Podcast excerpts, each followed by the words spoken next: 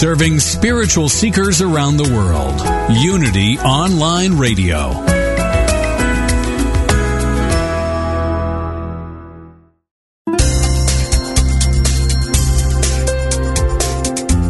Thank you for tuning in for this Unity Partner Program. Unity Online Radio partners with spiritual leaders from organizations whose mission and messages complement Unity's. We are pleased to bring you this program on Unity Online Radio, the voice of an awakening world.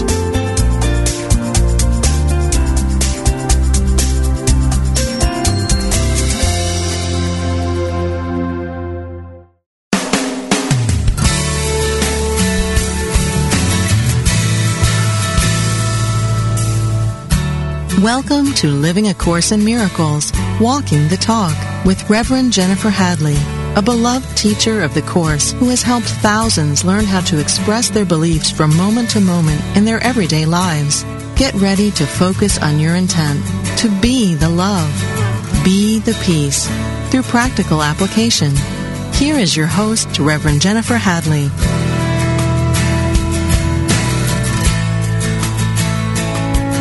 Hello, everybody.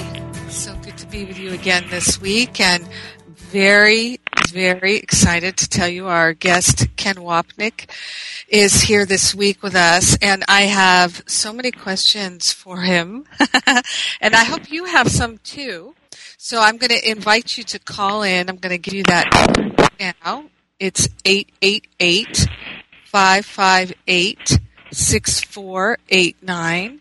And I invite you to write that number down because next week my guest is David Hoffmeister and he's a great person to ask a question of as well. And we had such a good time with Gary Renard last week so that asking questions is really helpful. It just helps illuminate these teachings of A Course in Miracles. And as you know, what this class or this, to me, everything is a class, right? We're always learning. This program is about, is about really walking the talk and truly living A Course in Miracles.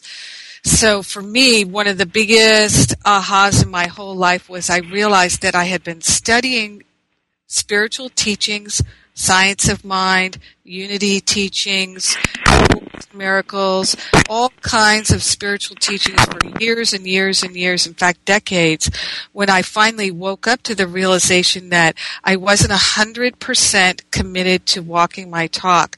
And the reason why the awakening was eluding me was because I was still holding on to resentments and judgments and complaints and I didn't even hold in my mind that it was A, important or really possible to completely let go of all thoughts of separation.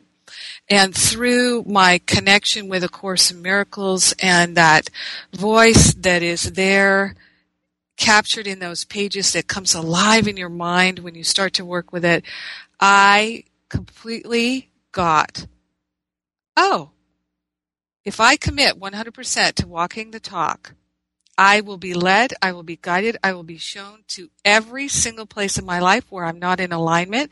I can clear that out. I can give the Holy Spirit the heavy lifting and I can be free. And that was life changing for me.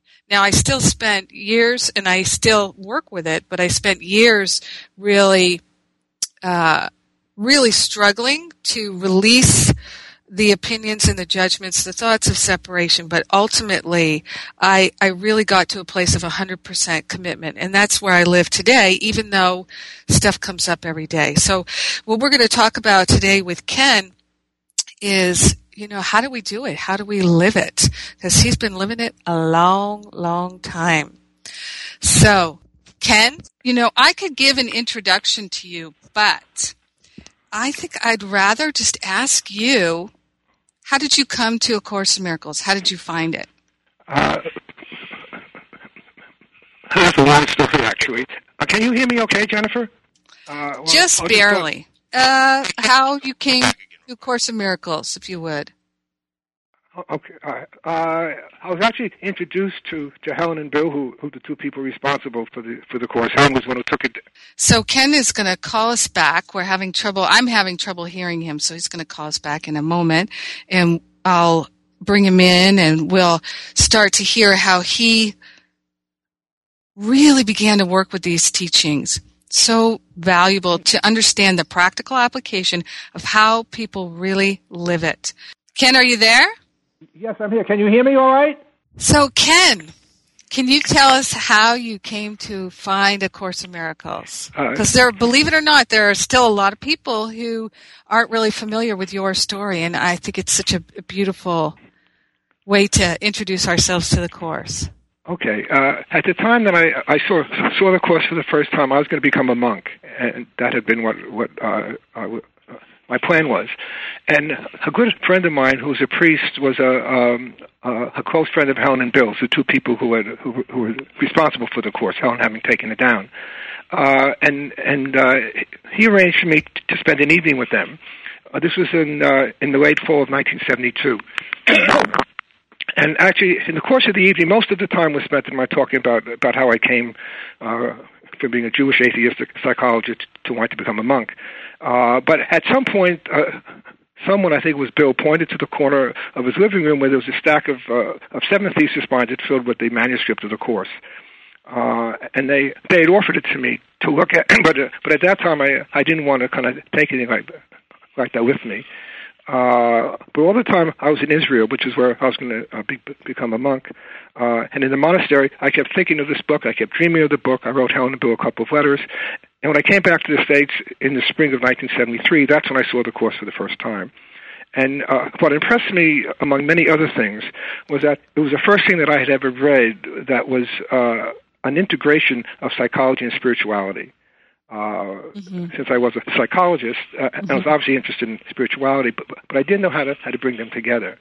And when I started reading the course, I realized this is what uh, this is what it's all about. I recognized in Helen and Bill that this was like my new family, and so I changed my plans around. I stayed in New York City, and I guess the rest is history. So that's how it started. So you know what I'm hearing in that is you you felt the divine guidance. Uh, well, clearly, I felt that that I was kind of following along a path that was not mm-hmm. my own. Uh, one thing seemed to just lead to another, to another, to another, and it all seemed very, very right. And I didn't really question what was happening. I just kind of, kind of followed along. Uh, and uh, it just, it, it all just felt felt like a, a hand in a glove. It just, just fit perfectly. Yes.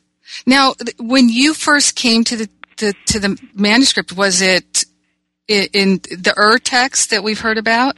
No, no. It was uh, this was a version that Helen and Bill had edited, taking out all the personal material that they'd been instructed by Jesus to take out. Mm-hmm. Uh, and so uh, this was the version that uh, that actually they had had prepared for for Hugh Lynn Cayce, Edgar Cayce's son, since he he was interested in the course, at least what was happening. Uh, so so he always referred to it as as the Hugh Lynn version. Uh, that was that was what I had read, and that's what Helen and I later on edited and, and, and got it got it set for publication. Okay, because and so did you? Would you say you started the first, or not you started, but you were in that original study group? well, we never thought of ourselves as a study group or even a group. We were just uh, three people. We all happened to be PhDs in clinical psychology. We were all obviously very taken by the course.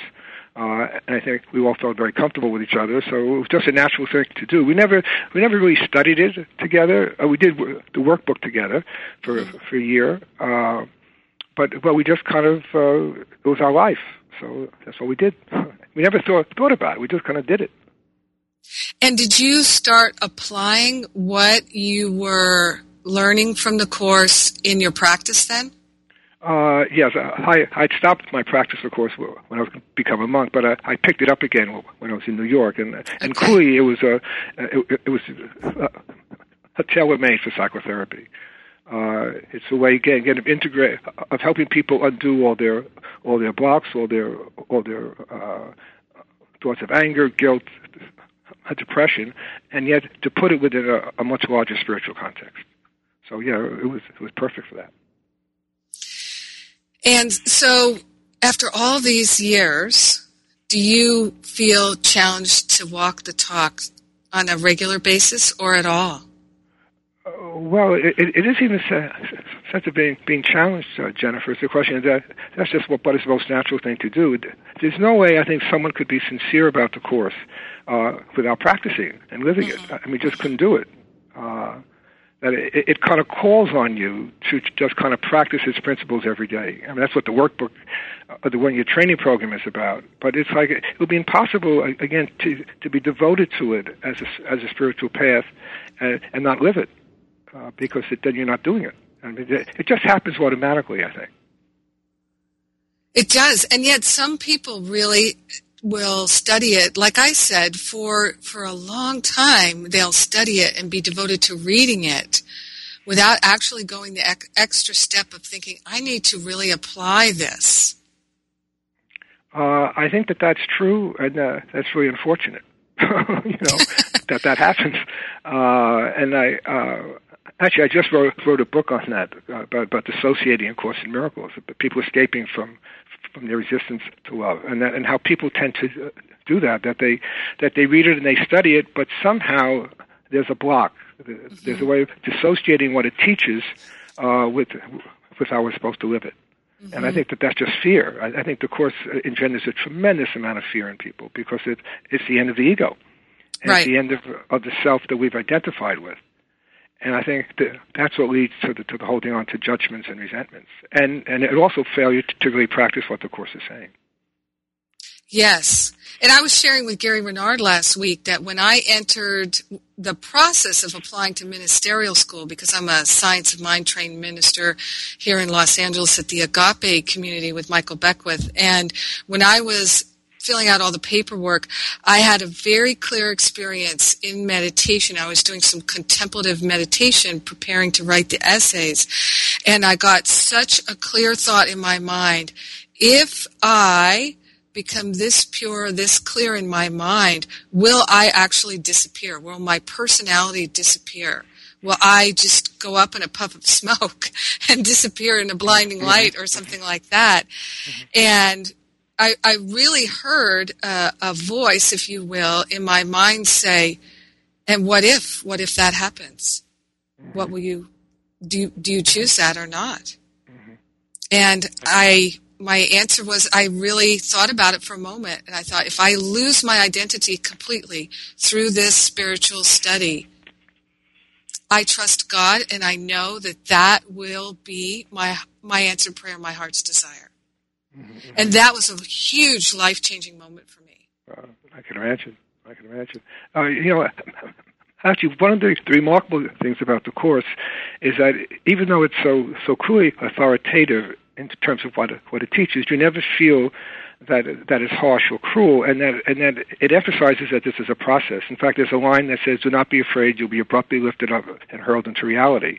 That we don't go from the nightmare to awakening, and we don't go from a, a, a keen sense of personal self to a non-self. It is what the course calls the happy dreams of forgiveness. That that's a very gentle process, and so before we transcend the ego entirely, what happens is that our personal self becomes transformed so that instead of being angry, guilty, depressed, anxious all the time, we become more and more peaceful, joyful, forgiving, loving, and kinder. And it's those are the happy dreams. And as we we continue on that path, then at some point the whole self just dissolves into nothingness. But that doesn't happen until till the very end. So the emphasis on the course is, which is why forgiveness is a central teaching, is really I wanted to be kind to everyone and everything, and to be gentle in one's life and those are the gentle dreams that that help us awaken.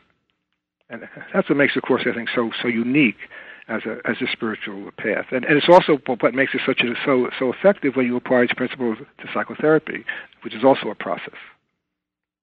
Yes. Now, I remember I'm flashing on a memory of one time I was visiting a Course in Miracles study group, and someone in the group said, but it's so hard because the dream seems so real and I could feel the level of pain they were experiencing. What what would you say to that person? Well, it's the same idea. You know, well, uh, you know, right at the beginning when I first started teaching the course in the '70s, I began talking about the two levels the course is written on, level one and level two. And level one is a metaphysical level, and that's the non-dualism that says there's only God and everything else is unreal. There's only our, our being awakened. You know, the course says you're at home in God, dreaming of reality, dreaming of exile, and that everything here is a dream. Well, that's all well and good, but what do we do with our bodies since we are so clearly identified with our bodies? And so that's why it's important to, to understand there's a second level in the course, and that's the point I was referring to a minute ago. That's that's the level that doesn't ask us to say this is a dream, and doesn't say look in the bathroom mirror every morning and say I don't see anything, because that's that's denial. I mean, that's not a spiritual state. What it does say is while you were living here in the dream, still identified with the body, you could be kinder. There is no one in the world who can practice kindness. I mean, oh, saying this is all a dream and I'm not really here and you're not really here, that's it ends up it's metaphysical gobbledygook. Even though it's true, and that's the that's the, the foundation of the course's teaching, it is not very practical because we all clearly identify with the body. You know, I always tell students, if you think you're a person with a name who's reading a blue book that tells you how to forgive, then you're so far away from awakening that you shouldn't even have the arrogance of thinking that you're there because you're not a person. And there is no blue book because it's all a dream. Well, that's not helpful. Uh, yes, hello. Well, we're, we're, it's time for us to take a break. We're going to be back in just okay. a moment with Ken Wapnick.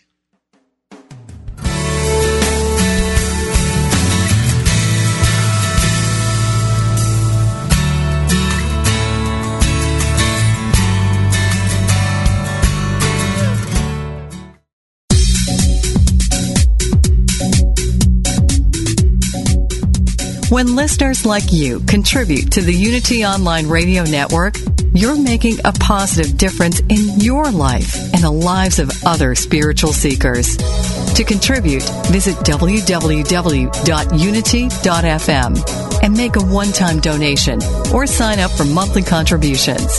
Thank you for your support.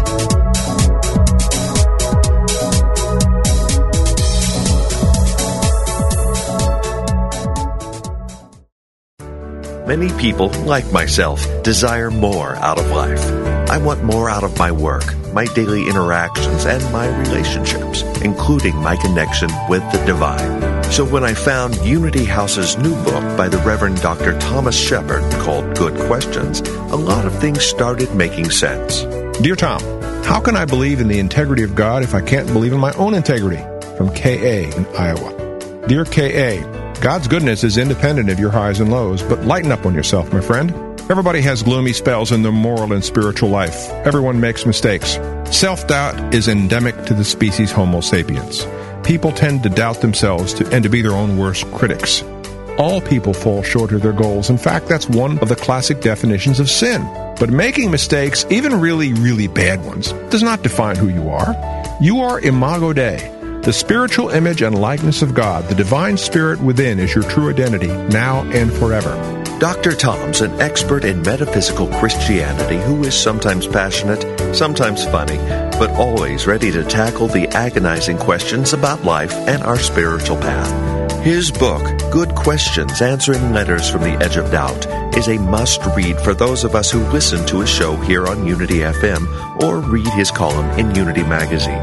Get your copy today online at unity.org and click on the shop link.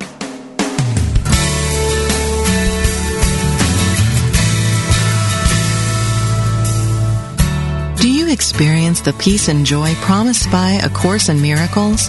Or are you still struggling to truly live your beliefs from moment to moment? Let Reverend Jennifer Hadley help you focus on your intent to be the love be the peace through practical application by walking your talk. Experience the healing live every Tuesday at 10 a.m. Central Time on Living a Course in Miracles, Walking the Talk, only on Unity Online Radio, the voice of an awakening world.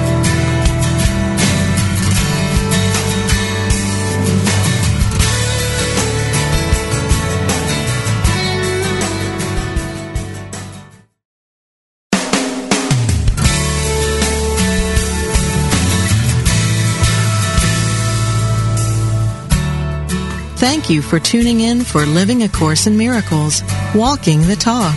Here is your host, Reverend Jennifer Hadley. So we're back here with Ken Wapnick, and we're talking about walking the talk and truly living a course in miracles. And Ken, you're going to pick up right where you left off, talking yes, about. Uh, uh, lesson 193 in the workbook ends uh, by saying, uh, "God will take the final step Himself. Do not deny Him the little steps He asks you take to Him." And it's those little steps that are our daily experiences of being kind. And and and that's something we could all practice. And you could practice that every single moment of every day just being kind. Uh, just thinking of other people instead of yourself. Uh, because if you can't do this then you'll never awaken from the dream and yes the ultimate goal of course is to awaken. But but before then you have to continually choose these happy or gentle dreams of forgiveness. And i think that's the sum and substance of a course in miracles so that you don't have to deal with that. This is all a dream, and I'm not here, and this is an illusion, because that that that that is meaningless. Again, as long as you kind of feed your stomach and you inhale uh, oxygen every few seconds, and you know do all the things we do, so that you don't deny you're a body, and you don't deny that you have feelings, but you just you just shift your perspective so that you, you see everyone as the same, and as the course says, you see everyone's interest the same as yours, and that we could practice and that's what it means really uh, to walk the talk and, and and live a course in miracles. Is just learn it to be kind. You know very simple. One of my favorite quotes from the dalai lama is my religion is kindness. Oh yes i i, I couldn't agree more and the course couldn't agree more. And so, you know, and I think that's what you know. When you look at the history of any religion or spirituality, including, of course, in miracles, that's what's lacking and it's uh, and, and and the opposite of kindness is judgment because judgment is always an attack. And it's seeing people as separate from you. And while we're all separate as bodies and personalities we're not separate as minds because we all have the same mind. Ego holy spirit and decision making part of the mind that chooses. So we're all the same. And that's that's what the course calls the, the perception of the holy spirit or christ's vision. And that's something we could practice. And that's within the the scope of everybody. We could all do that Exactly. We never even have to pick up the book. You never have to pick up the book, you know, because typically people pick up the book and hit, hit other people over the head with it, you know. and uh, you know, of course, that's not kindness. fundamentalists. Yes. Yeah you know, especially if you have a, a hard copy, a hardcover copy. You know, so so. That's it. I think sometimes some people would rather beat you over the head with it than actually study it themselves. You know, you brought the word judgment up, so that's my key word because mm-hmm. that was the thing that I realized. I was still holding on to my judgments. I still felt that they had value for me, and so that was creating the fear, the upset. And I tell people all the time, just read the fear and conflict se- section in chapter two and the mm-hmm. um, cause and effect section over and over and over again. To, to understand I quote, I quote those all the time actually when I teach. Mm-hmm. I quote those two sections all the time when I teach actually. Yeah, because it's it's really that simple. People think that they're afraid and they're worried and they're concerned about their life and having what they want, manifesting what they want, all of that. They they're so afraid and they really think that the cause of their fear is outside of them. And if they would just be willing to see that every time they choose a judgment and think that judgment is worth thinking and projecting out into the world, they're experiencing separation. They're pr- creating a sense of separation. And the only thing there is in this whole illusion to fear is that we might be separate. Mm-hmm. So every time they choose a judgment, to me, they're going to backwash and they're going to feel afraid. That's true. That's if they look outside themselves for the source of fear, they'll never find it. Right. So just being able to release the judgments and be kind. Choose love. Mm-hmm. And but until you're ready, it's excruciating. Yes, yes. And I think what's also helpful, which again is also something that that is unique in a Course in Miracles, I think because of its uh, sophisticated psychology that that goes along with spirituality, uh, is to have us recognize that that our, our judgments are purposive that, that we choose to be angry and we choose to make judgments and we choose to criticize and we choose to hold on to grievances because that's what keeps us rooted in the dream.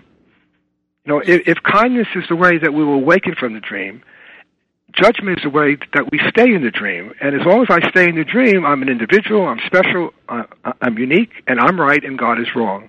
And so uh, that's what's really helpful about the Course is that it helps us recognize there's a motivation and there's a purpose behind our judgments. If we don't see that, then we'll never let them go. And the judgments will just keep coming up and coming up and coming up, seemingly out of nowhere, and we're not aware that our minds have chosen to judge because that's what keeps uh, our, our egos alive and well, and that's what keeps us in the dream. It's that it's that resistance to love, and resist because love is joining and love is all inclusive. It's our resistance to that and our fear of that that that kind of impels us to continually judge and criticize.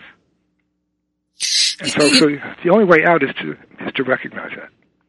And one of the sections in the Big Blue Book that really helped me to understand that is the section on trust in the teacher's manual. So the mm-hmm. chapter mm-hmm. four, what are the characteristics of God? And the primary one there is trust and the development of trust. I I always tell people also to read that, like read that every day until you really get it. Mm-hmm. That mm-hmm. if you value the judgments, then you won't value the peace. Right. Right. But you have to realize that, that, that we value the judgment because we value our personal self. You know, mm-hmm. We have to we you have we have to see our, our, our motivation and our identification with judgment. You know, uh, I often say to people, you know, who who would you be without your problems? Who would you be without your victimization and your abuse stories? And everybody has them. Well, it's the same thing. Who would I be without my judgments? Mm-hmm. because that's what defines me. And so it's important to see that that's, again, that these are purposive. Because if we don't realize that, then we'll never let it go. So, and, for and someone who, who's been studying the course for five, ten years, or even just picked it up, and they are interested in having a true understanding of the oneness, because that's something I get that question all the time. How is it that you understand the oneness? Because people understand it intellectually, but they really aren't feeling it in their heart.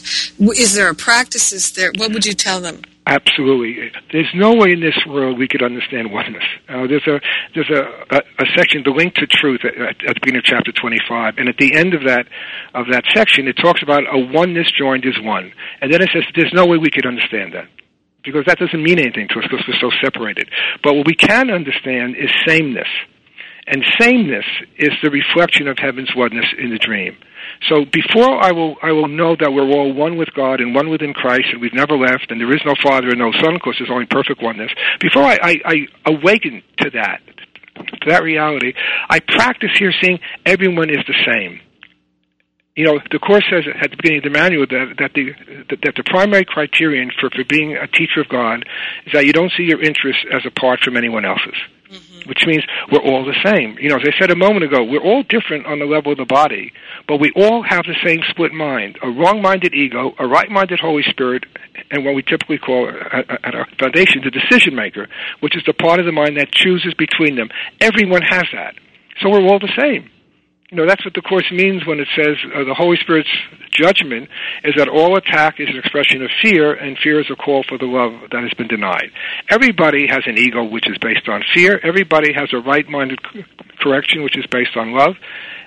And we, we're all the same. So before you can know a oneness joined as one, and disappear into that. We we practice every day by seeing everyone is the same. People who, who love me, people who, who attack me people I love, people whom I hate. That we're all in the same miserable boat together, and we leave, as the Course says, together or not at all. But it's that perception and vision of sameness mm-hmm. that excludes no one. That's what does it. Because otherwise, you could meditate until the cows come home on oneness, and you won't have a clue. And even if you have a kind of a revelatory experience, it doesn't make you a kinder person here if you don't apply that to every single person and every single thing in the world because of the. I'm sorry. No, I was going to say right because people have ahas. You know, they have a momentary high, like they take a class or they d- just have a meditation or something where it's a momentary high, and then they don't feel compelled to keep it in front of them. Right. That's that's the whole point. Exactly right. You have you have to keep it in front of you because the world's in front of us all the time. And, and so we have all these opportunities to not to attack and not to judge. And again, it's really important to be aware how resistant we are to that. You know, I, I talk a great deal about about Freud from time to time because I think he, he really gets a bad press these days, and people don't realize that the whole psychology of the course is is totally based on Freud's work. And one of Freud's big big contributions that that happened right at the beginning of his work was that he, he understood resistance because at first he couldn't understand why his patients weren't getting better. Right. He suddenly realized through through a dream that they they weren't getting better because they didn't want to get better. And so it's that resistance that goes to the heart of everyone's practice of the course. That you know the course is so simple. Once you get it, it is so simple. But it's not easy to practice because we're so afraid of it. Not because it's it's too difficult it's, or complicated. It's that we're too afraid. And so uh, until we recognize our resistance to seeing everyone as the same, and not seeing special interests and seeing we all have the same interests, until we see that, then we're not going to let it go. And that, that, I think, is what the process of living this course really is, is coming to grips with the idea there's a part of me that doesn't like this course. How can I like something that, that denies every single uh, premise on which my life is based? Right, everything that I, I exist. Right, I'm separated. I'm special. I've been uh, especially abused and, and victimized and unfairly treated. And there are good guys out there and bad guys out there. Just like there are good Course in Miracles students and bad Course in Miracles students, and good Course in Miracles teachers and bad Course in Miracles teachers. You know, I mean, it just goes on and on and on. And until we realize that that's our wish, you know, there's a wish to be unfairly treated and that and that that's what that, that's what motivates us in this world, and that's what prevents people from really living this course. It, it's the fear of what it's saying. So one of the places where people get hung up is the understanding the difference between judgment and discernment because they think I need my judgments. I you know I can't navigate this world without my judgments, and they don't really they, they ask questions about discernment versus judgment. So what what do you say to that? Uh, Well, first I would say that when that well, in one sense it's certainly true. We can't live in this world without making judgments. We we both have to make a judgment that at this time you and I would would speak on the phone uh, on this show. I mean, there had to be a judgment made. This was important, and we were going to do this. Just as we have to make a judgment what you're going to wear today or eat today, you know, etc. But when the course says not to judge, it means not to condemn. It's, it's not the, the obvious judgments that we all have to make. Uh, it, it's the judgment which means to condemn, which means to see other people as separate from me. And so uh, discernment would really be uh, uh, I grow to discern, learn how to discern between the voice of the ego and the voice of the Holy Spirit. And the voice of the ego would always separate, always separate me from others. The voice of the Holy Spirit would always include me and others.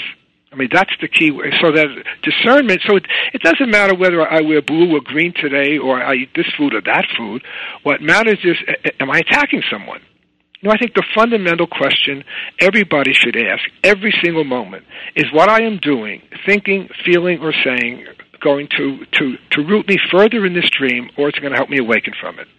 If, if, if people could ask that question each and every time they have an unkind thought, that, that, would, that would save them thousands of years.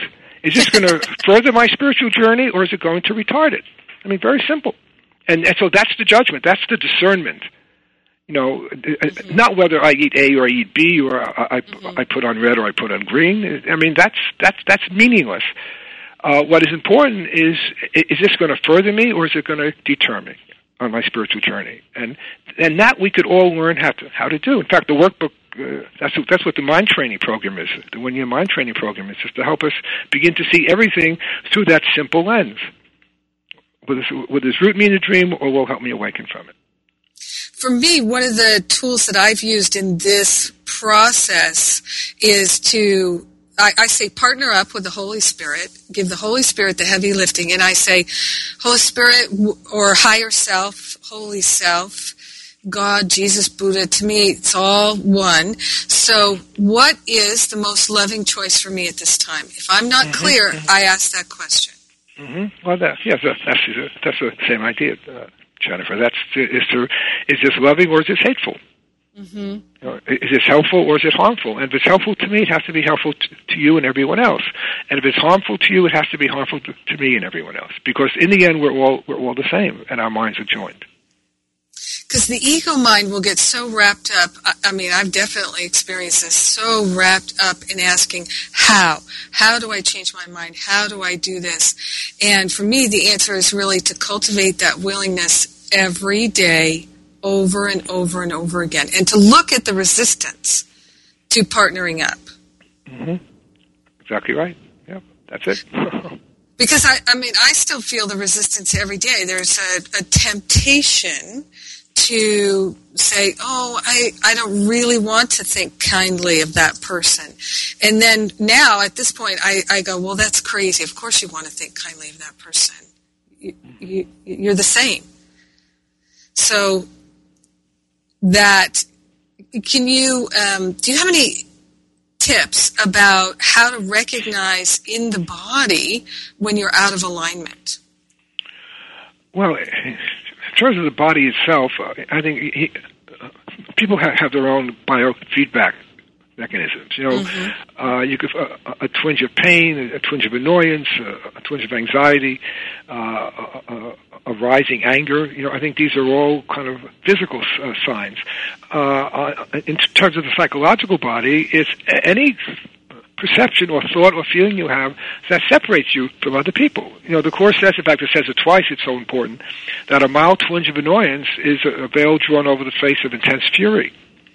And even if I'm mild, you know, like I'm driving on the on the freeway, and all of a sudden uh, I don't like the way a driver's driving, cuts me off or something, and I have this kind of even a, a slight twinge of annoyance. Well, that's enough. As, that's the same as murder in the sense, in, in, in the content of it, seeing someone as different from me mm-hmm. and separate from me but we, we, and so I mean it, it's kind of kind of recognizing and, and you get better and better at it as you mm-hmm. practice this more and more diligently. You get better and better at at just kind of catching the unkind thought or the separating thought. And again, uh, often you could you could feel it in your body. You know, a sense of tension comes in, or uh, or you know, your stomach growls or something. Uh, yeah, everybody has his own way of doing that, but it's but even more importantly, I think, is just being able to catch the unkind thought that separates.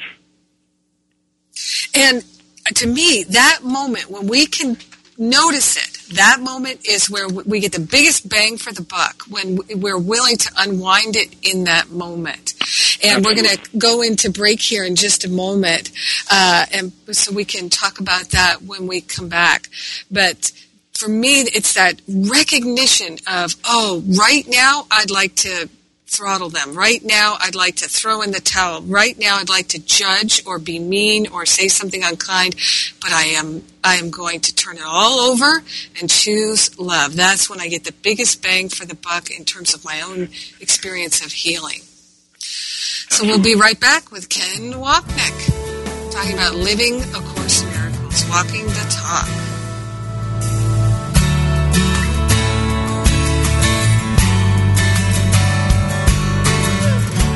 Anytime a situation seems confusing or hopeless, most likely I am viewing it from a perspective of human limitation. Instead, I have the innate power to see any circumstance from a spiritual perspective by turning to God in prayer. If I am seeing only problems and not solutions, illness and not wholeness, lack and not abundance, I sit quietly in the silence and reestablish my oneness with God, affirming wisdom, wholeness, and abundance. I begin to see things differently. At one with infinite possibility, I scale the heights of human awareness and view the world as from above, expressing oneness with God in all that I think, say, and do. I allow my spirit to soar. This inspirational message is brought to you by Daily Word. Daily Word. Inspiration and practical teachings to help people of all faiths live healthy, prosperous, and meaningful lives. Give Daily Word to yourself or a friend and give the gift of hope, joy, peace, and encouragement. Order your subscriptions today online at dailyword.com.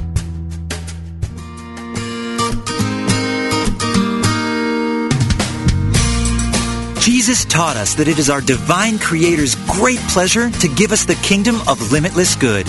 We are all heirs to incredible abundance, and yet many people right now are stuck and struggling in a place of lack. How do we walk the walk and experience vibrant health, profound love, limitless wealth, and overflowing joy in the midst of a world consciousness of lack and separation. Each week, you will learn powerful and practical tools to experience greater abundance in every area of your life. Hear from experts and visionaries that are living examples of sacred abundance and have your questions about prosperity answered from a spiritual perspective. Join Reverend Robin Ryder live every Wednesday at 10 a.m. Central Time on Sacred Abundance, only on Unity Online Radio, the voice of an awakening world.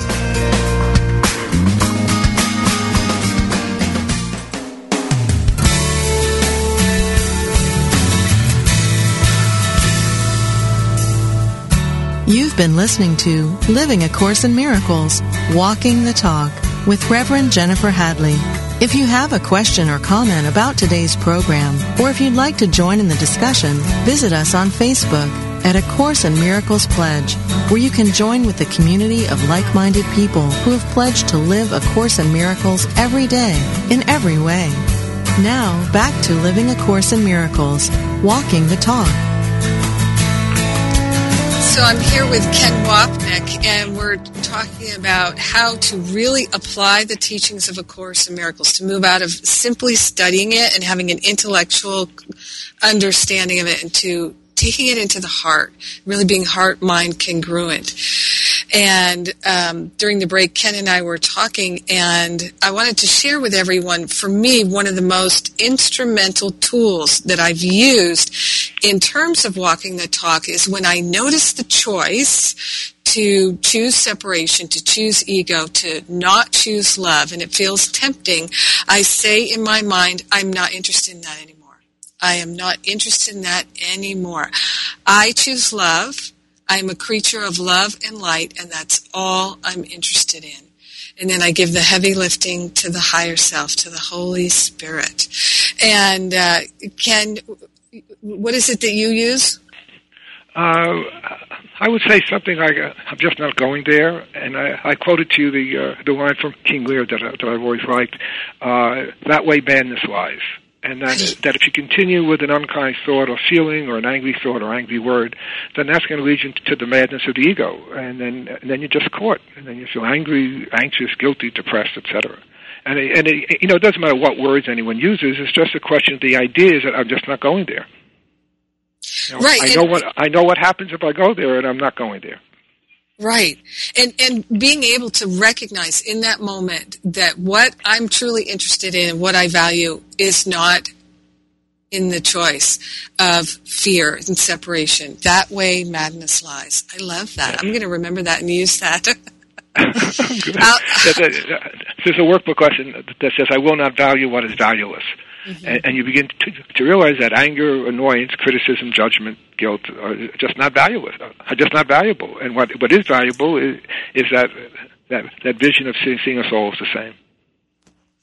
Now, in all these years that you have been studying the course and teaching about it, sharing about it, and you've written how how many books have you written now? I don't know. It's uh, over twenty five. I, I, I'm not really sure might be 30. I don't know. I don't so read them, so I don't know. so in all... I, would, I wouldn't... I'm sorry, go on. No, um, in all this um, studying of the course and sharing about it, uh, have there been times in your life when you've had huge breakthroughs or ahas, if you will, and are there sections that for you you feel so deeply connected to? Uh, I think that the breakthroughs occurred prior to my seeing the course, and I think that's what led me to it. Uh, in terms of sections, uh, uh, when I first uh, went to, to Helen and Bill's office uh, to see see the course for the first time, uh, Helen showed me her two favorite sections. the very end of the text, "Choose once again," and then "For They Have Come" from chapter 26. And I, I think "For They Have Come" has always been the most meaningful. it's the most beautiful, I think, of all the of all the sections in the course. Uh, and, and, it's a very beautiful and poetic and very moving uh, depiction of the holy relationship, and, and and how how that moves you beyond beyond the ancient hate to the present love, and that that kind of awakens you from the dream. Mm-hmm. So I, I think that that's always been been my favorite section. So people could even start there when you when people ask you, it's it seems so big. Where should I start? What what do you recommend? Uh, I, I I don't I, I don't really answer them. I say start wherever you want. I mean, you know, one of the things that's so nice about the course is that there are no rules. Mm-hmm. you know, the only rule that's ever given in the course is in the workbook: don't do more than one lesson a day. That's the only rule. And even if you do, you know, you're not going to be struck dead with a thunderbolt. You know, I, I, I mean, there are no rules. I, you know, in in general, in general, I think people should start at the beginning of the text and they should do the workbook and read the manual. Uh, but as it says at the end of the manual, the curriculum was highly individualized and there's no right or wrong way to start. And I think people should do whatever it is that they want. You know, without feeling that Jesus is up in heaven, you know, keeping a scorecard and, and you know, and that they're going to do it right or do it wrong. You can't do it wrong. Mm-hmm. You know, because there's no right or wrong with it. So I think people should start wherever they feel uh, uh, the material resonates the most to them. You know, that, that is, otherwise you get caught there's a right way to study it and a wrong way to study it, and then before you know it, you have a church. You know. now, I have a spiritual community in Los Angeles, but we don't actually study the course there. And even though I I've, i ran a study group on the phone, and people would call in and listen from all over the world for four years, um, we always jumped around. So I would. Uh, jump around in the book according to what questions people had about applying it to their life.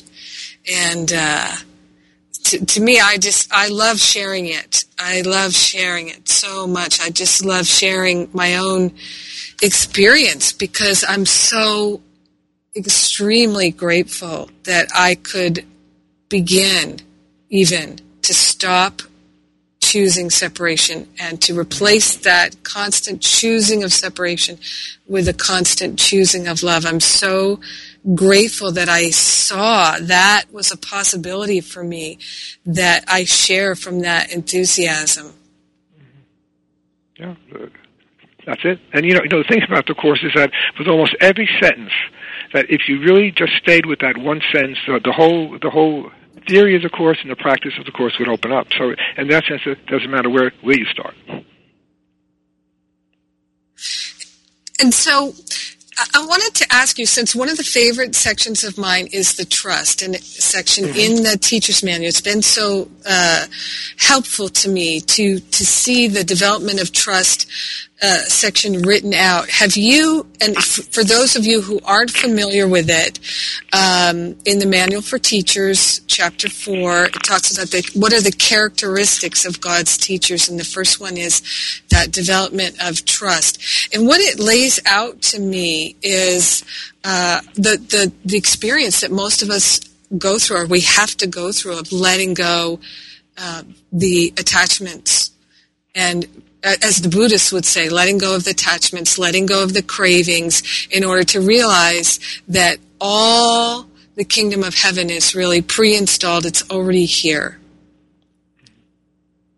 So, have you had that experience in your life of, of watching yourself walk through that development of trust?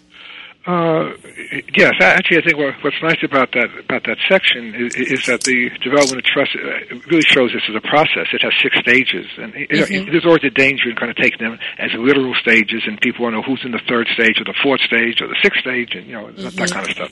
But I think it's very helpful as giving kind of a, a, a an overview of what the what the spiritual path is like, and what the process is. Uh, and for me, I think all that kind of happened prior to my seeing, seeing the course. It's like a preparation for it. Right. So uh, that happened when you were a monk. Uh, no, I never became a monk. I lived in a monastery, but I never formally entered. Okay. Uh, I would have if I had stayed, but then, uh, as Helen said, they they kind of rescued me from the monastery. So, uh, so uh, that changed everything. Right. Um, but, but the uh, the uh, the stages are really important, I think, because they they show you what, what the process is, and it's a process. Mm-hmm. You know, in fact, it says that you don't get from the fifth to the, the sixth stage for a very, very long time. You know, uh, which I think underscores the fact that this is hard work. In mm-hmm. the sense, is it's uh, our, our resistance to letting go of our th- thought system and our investment in specialness is so strong uh, that uh, they just don't snap, snap your fingers and say, uh, Holy Spirit of Jesus, help me, and then it happens, because our resistance is so strong. And so it, it's helpful to to recognize um, that this is a process of letting go. Um, and, and you know, four of the six stages are all painful. It says that. They're all they're all negative in the sense of they're letting go of the ego, and they're described as painful. Uh, so that you know, this is. Uh, uh, I've often said, if I used to say it a lot in the past, that I think that a very good preparation for people who study the course, and this is not mandatory, of course, but a good preparation is people who have either been through psychotherapy mm-hmm. or or have been part of some kind of spirituality or religion that they practice, because that gives you a healthy respect for the ego. Mm. And you mm. realize that you just don't let this go overnight because it's it's too fearful.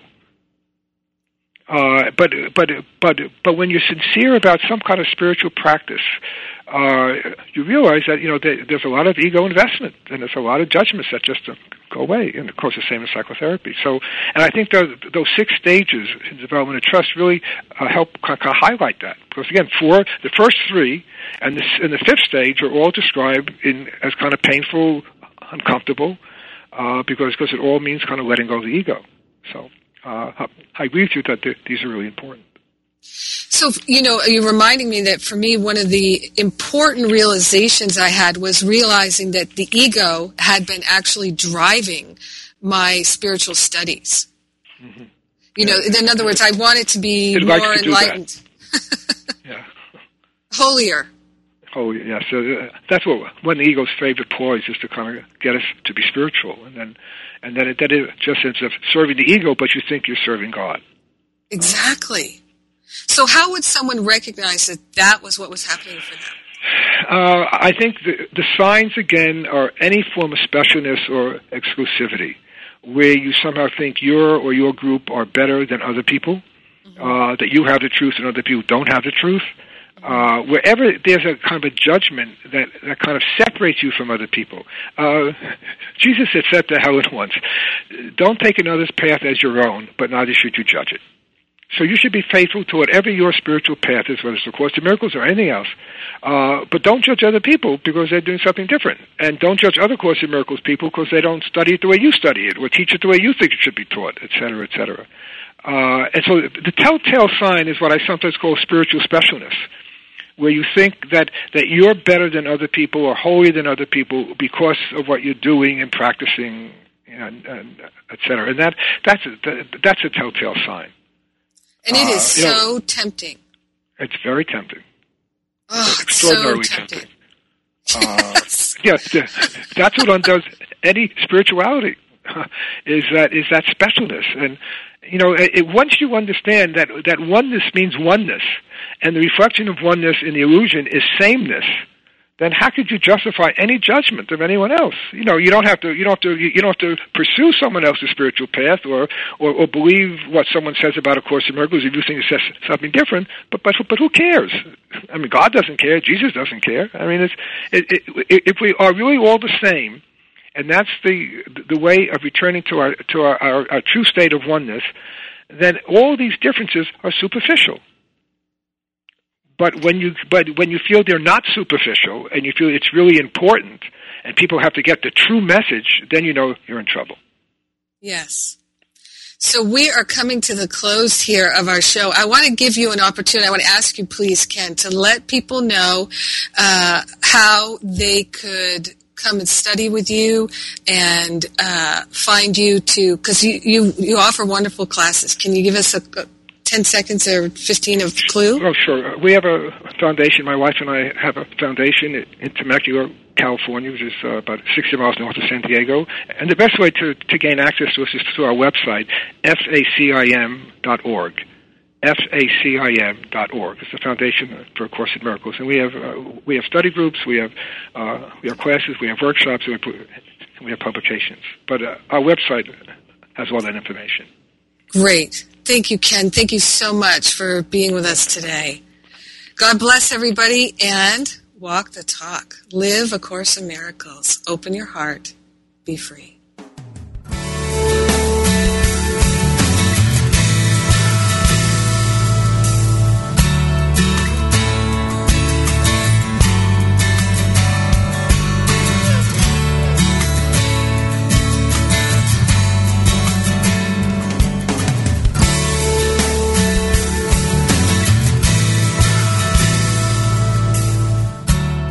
Thank you for tuning in to Living A Course in Miracles, Walking the Talk with Reverend Jennifer Hadley.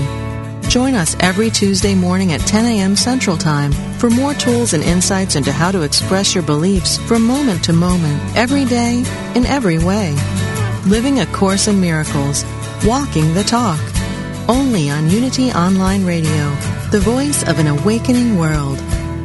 This program is brought to you in part by JenniferHadley.com, a global resource providing tools, insight, and support for those seeking to live A Course in Miracles every day, in every way.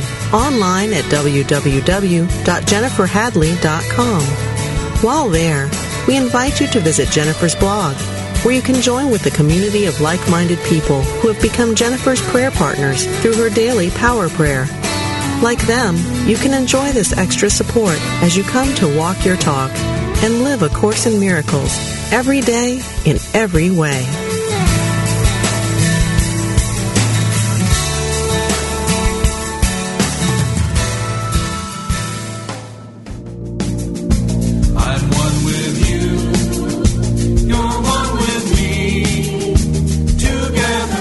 Celebrated Unity minister and author Eric Butterworth tells us, the exciting thing is that wherever you may be along the way of unfoldment and self-realization, no matter what the problems or challenges you may face, there is always more in you, the mystery of God in you, the Christ in you, which means your potential for healing, for overcoming, for prosperity. There is no limit. Join us each week for Discovering Eric Butterworth, Tuesdays at 5 p.m. Central Time with host Reverend Tom Thorpe right here on Unity FM, the voice of an awakening world.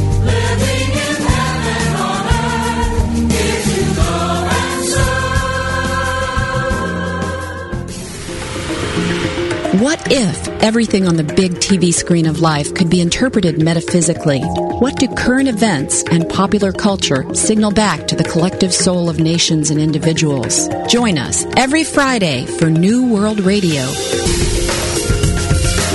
bringing Unity's teachings to the issues of today. The Reverend Laura Barrett Bennett and her weekly guest Christopher Naughton take you on a holistic worldview journey with special guests, real issues, and your phone calls and comments. New World Radio with Reverend Laura Barrett Bennett. Fridays at 1 p.m. Pacific, 4 p.m. Eastern on Unity FM, the voice of an awakening world.